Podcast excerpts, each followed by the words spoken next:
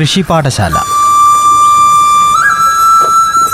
അമ്പലവയൽ കൃഷി വിജ്ഞാന കേന്ദ്രവും ആത്മവയനാടും സംയുക്തമായി സംഘടിപ്പിച്ച സെമിനാറുകളുടെ പ്രസക്ത ഭാഗങ്ങൾ. കൃഷി പാഠശാല.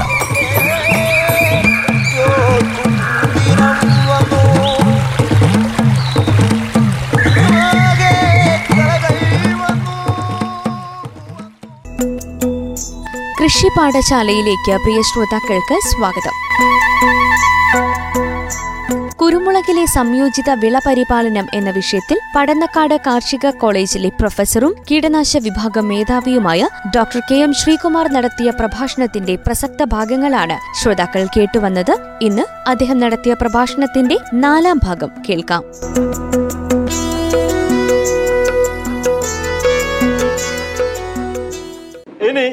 കേരളത്തിലെ മണ്ണിൽ ഏറ്റവും കുറഞ്ഞിട്ടുള്ള ഒരു പ്രധാനപ്പെട്ട മൂലകം മഗ്നീഷ്യ. പാടശേഖരങ്ങളിലൊക്കെ മഗ്നീഷ്യ അങ്ങേയറ്റം കുറവാണ്. കേരളത്തിലെ പാടശേഖരങ്ങളുടെയൊക്കെ മണ്ണിന്റെ അനാലിസിസ് നോക്കിക്കഴിഞ്ഞാൽ എല്ലാറ്റിലും മഗ്നീഷ്യം ക്രിട്ടിക്കൽ ലിമിറ്റിൽ എന്ന് പറയും നമ്മൾ പറയും. നമ്മൾ രക്തപരിശോധനയിലൊക്കെ ഇന്നലെ താണു കഴിഞ്ഞാൽ നിങ്ങൾ ഗുളിക കഴിക്കണം എന്ന് പറയില്ലേ? അതുമാതിരി ക്രിട്ടിക്കൽ ലിമിറ്റിലും താഴെയാണ് മഗ്നീഷ്യം. കേരളത്തിലെ മണ്ണിലെല്ലാം പ്രത്യേകിച്ച് പാടശേഖരങ്ങളിലെല്ലാം. അതുകൊണ്ട് മഗ്നീഷ്യം സൾഫേറ്റ് വാങ്ങിക്കാൻ കിട്ടും. മഗ്നീഷ്യം സൾഫേറ്റ് നിങ്ങൾ ഇട്ട് കൊടുത്തു കഴിഞ്ഞാൽ നെൽകൃഷിയിൽ പ്രത്യേകിച്ചും മഗ്നീഷ്യം സൾഫേറ്റ് ഇട്ട് കഴിഞ്ഞാൽ നല്ല വ്യത്യാസം ഉണ്ടാവും. നിങ്ങൾ ഇടുന്നുണ്ടോ എന്ന് എനിക്ക് അറിയില്ല നിങ്ങൾ പാടശേഖരങ്ങളിലെ മണ്ണൊന്ന് പരിശോധിച്ചോ ചിലപ്പം പരിശോധിച്ച റിസൾട്ട് ഓൾറെഡി ഉണ്ടോ എന്ന് എനിക്ക് അറിയില്ല അല്ലെങ്കിൽ കൃഷിഭവനിൽ ഉണ്ടാവും. മഗ്നീഷ്യം സൾഫേറ്റ് ഇട്ട് കഴിഞ്ഞാൽ ഒരു പിന്നെ ഏക്കറിന് ഇരുപത്തഞ്ച് കിലോന്റെ തോതിലൊക്കെയാണ് ഹെക്ടറിന് ഇരുപത്തഞ്ച് കിലോന്റെ തോതിലാണ് ഇടേണ്ടത്. അത് അവരോട് ചോദിച്ചിട്ട് ഇട്ട് കഴിഞ്ഞാൽ നല്ല വ്യത്യാസം ഉണ്ടാവും. ആ പഞ്ചസാര തരി പോലെയുള്ള സാധനം അതും പാറപ്പൊടിയാണ്.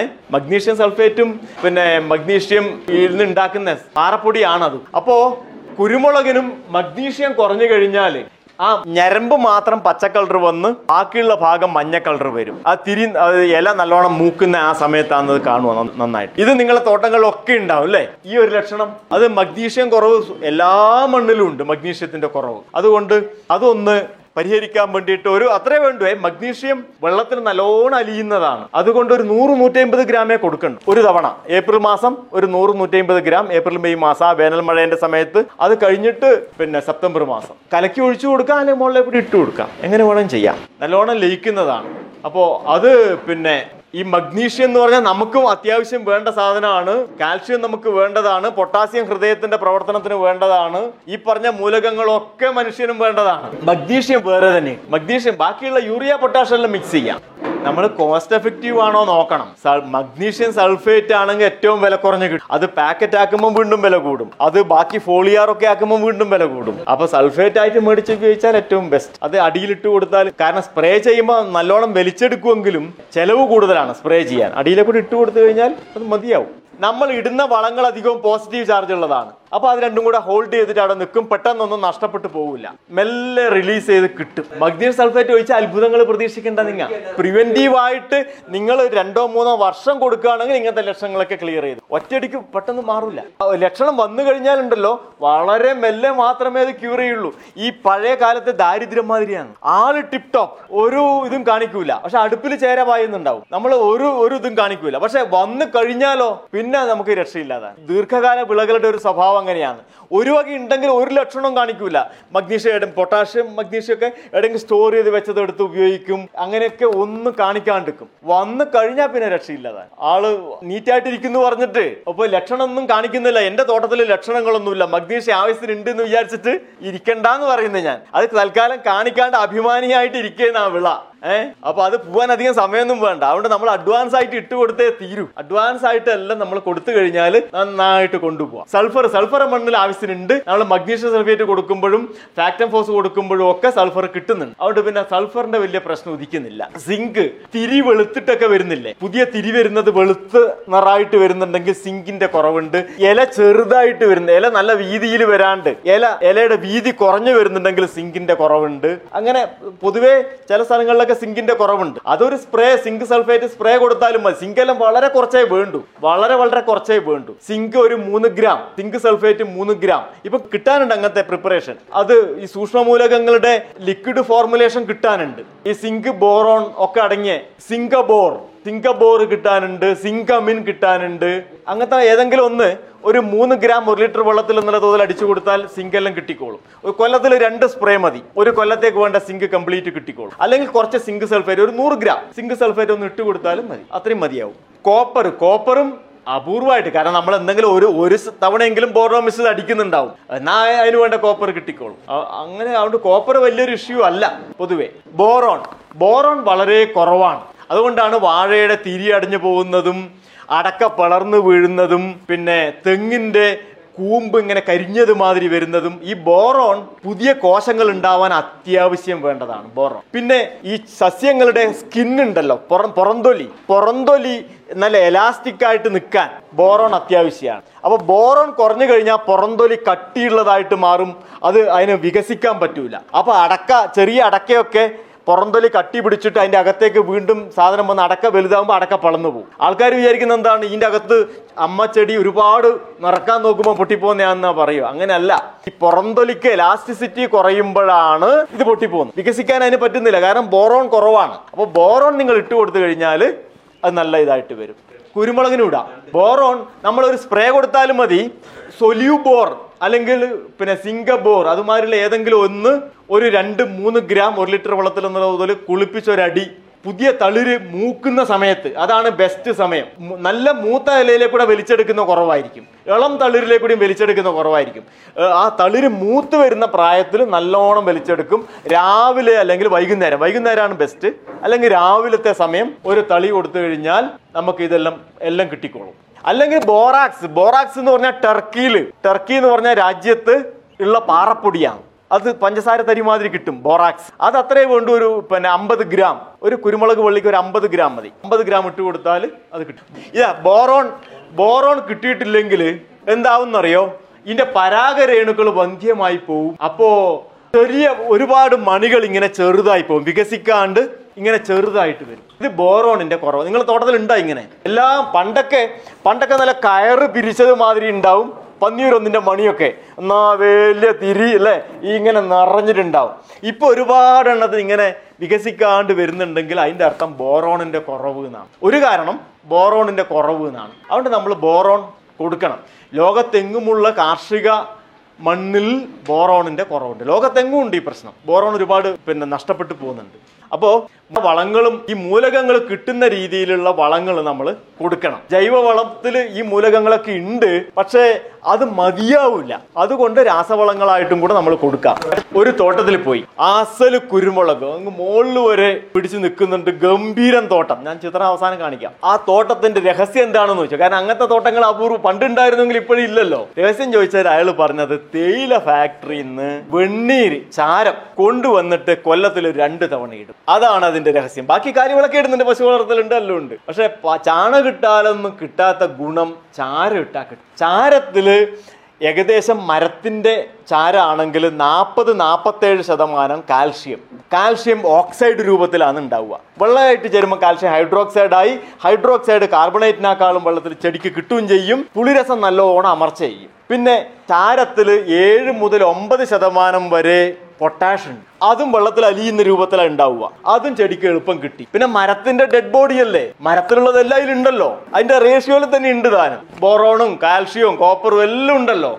അപ്പോൾ ഈ ചെടിക്ക് നല്ല സാധനം കിട്ടും. നൈട്രജൻ ഉണ്ടാവില്ല അതിൽ നൈട്രജൻ ഉണ്ടാവില്ല. ഫോസ്ഫറസും ഒരു ഓക്സൈഡ് രൂപത്തിലാണ് കിട്ടും അപ്പോൾ നൈട്രജൻ നമ്മൾ ചാണകമായിട്ട് വേറെ കൊടുക്കുന്നുണ്ട്. അതാണ് ഈ അയാളുടെ തോട്ടത്തിന്റെ രഹസ്യം. അതുകൊണ്ട് നിങ്ങൾക്ക് ചാരം ചാരം നിങ്ങളായിട്ട് കത്തിക്കൊന്നും വേണ്ട.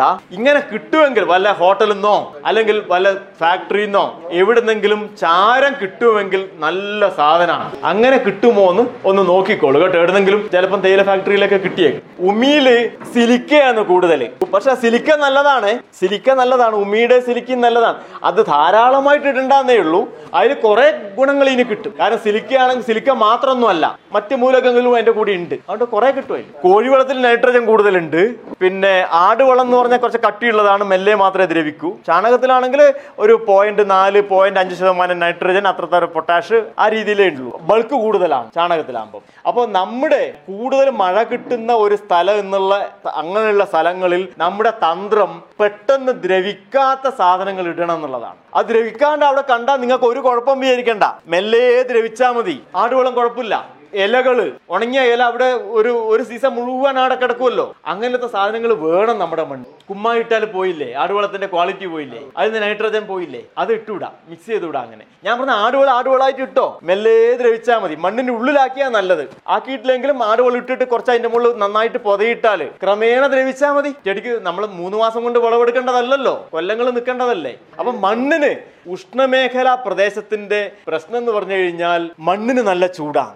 മണ്ണിൽ ചൂട് വരുമ്പോൾ എന്ത് പറ്റും? മണ്ണിൽ ഇട്ട സാധനങ്ങളൊക്കെ കാർബൺ ഡൈ ആയിട്ട് പോകും കാർബൺ അല്ലേ നമ്മൾ ഇടുന്നത്? അത് കാർബൺ ഡൈ ആയിട്ട് അങ്ങനെ പോയി കഴിയുമ്പോൾ ഈ നൈട്രജനും ഫോസ്ഫറസ് എല്ലാം അതിന്റെ മിനറൽ രൂപത്തിലേക്ക് വരും. അതാണ് ചെടി വലിച്ചെടുക്കുന്നത്. പക്ഷെ ഈ മഴയിൽ ഇതെല്ലാം ഒലിച്ചങ്ങ് പോകും. അതുകൊണ്ട് പെട്ടെന്നൊന്ന് ഒലിച്ചു പോവാണ്ട് കിട്ടണമെങ്കിൽ ഇത് പെട്ടെന്ന് ദ്രവിക്കരുത്. അപ്പോൾ ഒരുപാട് കിളക്കണ്ട. കിളക്കേണ്ട സ്ഥലത്ത് കിളക്കാം. എങ്കിലും മണ്ണിന് എപ്പോഴും പുതപ്പുണ്ടാവണം. ഉഷ്ണമേഖലാ പ്രദേശത്ത് കനത്ത മഴയാണ് കനത്ത വെയിലാണ്. മണ്ണിന് എപ്പോഴും പുതപ്പുണ്ടാവണം. മണ്ണിന് പുതപ്പുള്ള മണ്ണ് എന്ന് പറഞ്ഞാൽ ബെസ്റ്റ് ക്വാളിറ്റി മണ്ണായിരിക്കും. പുതപ്പില്ലാത്ത മണ്ണ് ക്വാളിറ്റി കുറഞ്ഞ മണ്ണായിരിക്കും. അതിന് ചെടീനെ വളർത്താനുള്ള പോറ്റാനുള്ള ശക്തി കുറവായി അതുകൊണ്ട് മണ്ണിനെപ്പോഴും പുതപ്പ് വേണം. വർഷകാലത്തായാലും വേനൽക്കാലത്തായാലും. അതുകൊണ്ട് കളകളൊക്കെ നിങ്ങൾ അടിക്കുമല്ലോ. അടിക്കുമ്പോൾ അങ്ങ് മണ്ണിനെ മുട്ടിച്ചടിക്കണ്ട. ലേശം മുകളിൽ വെച്ച് അടിച്ചോ. രണ്ടാമത് പൊന്തി വരട്ടെ. ഇപ്രാവശ്യം മഴ കൂടുതലായതുകൊണ്ട് കളയടിക്കാനുള്ള ചെലവെല്ലാം കൂടിയിട്ടുണ്ടെന്ന് എനിക്ക് അറിയാം എന്നാൽ പോലും ഞാൻ പറയുന്നത് മണ്ണ് ഇനിയും നൂറ്റാണ്ടുകൾ നിൽക്കേണ്ട സാധനം എന്നുള്ള നിലയിൽ മണ്ണിന് എപ്പോഴും ഒരു സംരക്ഷണം വേണം. ഇപ്പൊ എഫ് എ ഭക്ഷ്യ കാർഷിക സംഘടനയൊക്കെ പറയുന്നത് മണ്ണ് ഇളക്കിയുള്ള കൃഷി ഒഴിവാക്കണം എന്നാണ്. പിന്നെ സാധനങ്ങളൊന്നും കത്തിക്കരുത്. കാരണം അന്തരീക്ഷത്തിൽ കാർബൺ ഡൈഓക്സൈഡ് കൂടെ ആഗോളതാപനം ആഗോള താപനം മഴ നമുക്കറിയാലോ കാലാവസ്ഥ മാറ്റം എല്ലാം ചെയിൻ റിയാക്ഷൻ ആയിട്ട് വരുന്നു. അപ്പോൾ ഓരോരുത്തരും ഉത്തരവാദിത്തമുള്ള പൗരന്മാരായിട്ട് മാറേണ്ട കാലമാണ് അതുകൊണ്ട് മണ്ണിനെപ്പോഴും പുതപ്പുണ്ടാവണം. ഇതെല്ലാം ഇതിന്റെ ചുവട്ടിൽ ഇങ്ങനെ ഇട്ടോളുക അടിഞ്ഞ് അടിഞ്ഞ് അടിഞ്ഞ് അടിഞ്ഞ് അതിന് കിട്ടിക്കൊണ്ടിരുന്നാൽ മതി. ഒരു കാലടി അരയടി ദൂരത്തിൽ ഒരു ബാൻഡായിട്ട് ഒരു റിബൺ ആയിട്ട് ഇട്ടാൽ മതി. അരയടി വിട്ടിട്ട്. കിളക്കേണ്ടത് നമുക്ക് എവിടെയാ വരുന്നതെന്ന് അറിയോ കിളക്കേണ്ടത് ഈ സമയത്ത് ഇതിനേക്കാൾ അല്പം മുമ്പേ ഒരു രണ്ടാഴ്ച മുമ്പേ മഴ തീർന്ന് മണ്ണ് മേൽമണ്ണ് ഉണങ്ങുമ്പോ നമ്മൾ നമ്മൾ പൂൽ ഞങ്ങളുടെ നാട്ടിൽ പൂലടക്കൽ എന്നാ പറയാ. ഇവിടെ എന്താ പറയൽ നിനക്ക്? പൂൽ എന്ന് പറഞ്ഞ തണുപ്പ്. അതിനെ അടക്കൽ മണ്ണിൽ അടക്കൽ അത് നഷ്ടപ്പെട്ടു പോവാണ്ട് അതിനെ അടക്കൽ. അതിന് വേണ്ടിയിട്ട് മോളിൽ ഒരു നാലിഞ്ച് ആഴത്തിൽ കിളച്ചിട്ട് പൊടി തട്ടും. അത് മുഴുവൻ കട്ട ഫൈൻ പൊടിയാക്കിയിട്ട് പൊടിക്കള പൊടിക്കള. പൊടിക്കള നല്ലതാണ്. പൊടിക്കള ചെയ്യാം. ആ വേരുള്ള സ്ഥലത്ത് പിന്നെ നമ്മൾ ഈ കുരുമുളകിന്റെ ചുവട് മെല്ലെ ഒന്ന് ഇളക്കിയിട്ട് തട്ടുകയേ ഉള്ളൂ. കുറച്ചും കൂടെ ദൂരത്തിൽ കുറച്ചും കൂടെ. ബാക്കിയുള്ള സ്ഥലത്ത് കളിച്ചിട്ട് ഇങ്ങോട്ടേക്ക് ആക്കിയാലും മതി. ഈ വേരിന്റെ നമ്മൾ എത്ര ജലസേചനം ചെയ്താലും ഈ പൊടിക്കളക്കാണ് കൂടുതൽ എഫക്റ്റ് ജലസേചനം ചെയ്താലും രണ്ടാഴ്ച കഴിയുമ്പോഴേക്കും വീണ്ടും വള്ളി വാടി പക്ഷെ അതേസമയം പൊടിക്കള ചെയ്ത് നന്നായിട്ട് പൊടിക്കള ചെയ്ത ഒരു തോട്ടാണെങ്കിൽ വള്ളി അതെ പൊടിക്കളി ഇടുക പിന്നെ ബാക്കിയുള്ള ഇതെല്ലാം വാരിയിട്ട് അതിന്റെ ചുവട്ടിൽ നന്നായിട്ട് അമർത്തി അവിടെ വെച്ച് കഴിഞ്ഞാൽ അതിനാണ് ശക്തി കൂടുതൽ. എല്ലാം ഇടാലോ? എന്ത് സാധനവും ഇടാം. കാപ്പിത്തോണ്ട് എല്ലാം ദ്രവിക്കാത്ത സാധനങ്ങൾക്കാണ് മുൻഗണന. ദ്രവിക്കുന്ന സാധനം നമ്മൾ വളായിട്ട് ഇട്ടു. ദ്രവിക്കാണ്ട് കിടക്കണം മണ്ണിൽ പുതപ്പായിട്ട് നിൽക്കണം ക്രമേണ ദ്രവിച്ച് പോകണം എന്ത് സാധനം ഇടാം. അതിനെ കൊണ്ട് കുഴപ്പമില്ല.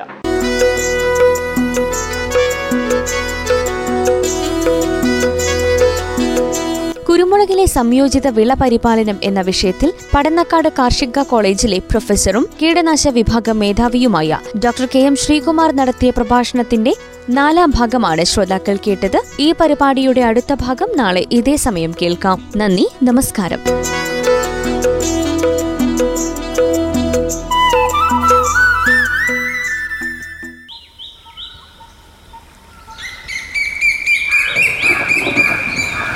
കൃഷി പാഠശാല.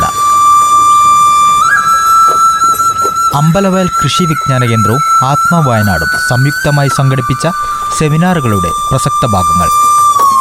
കൃഷി പാഠശാല.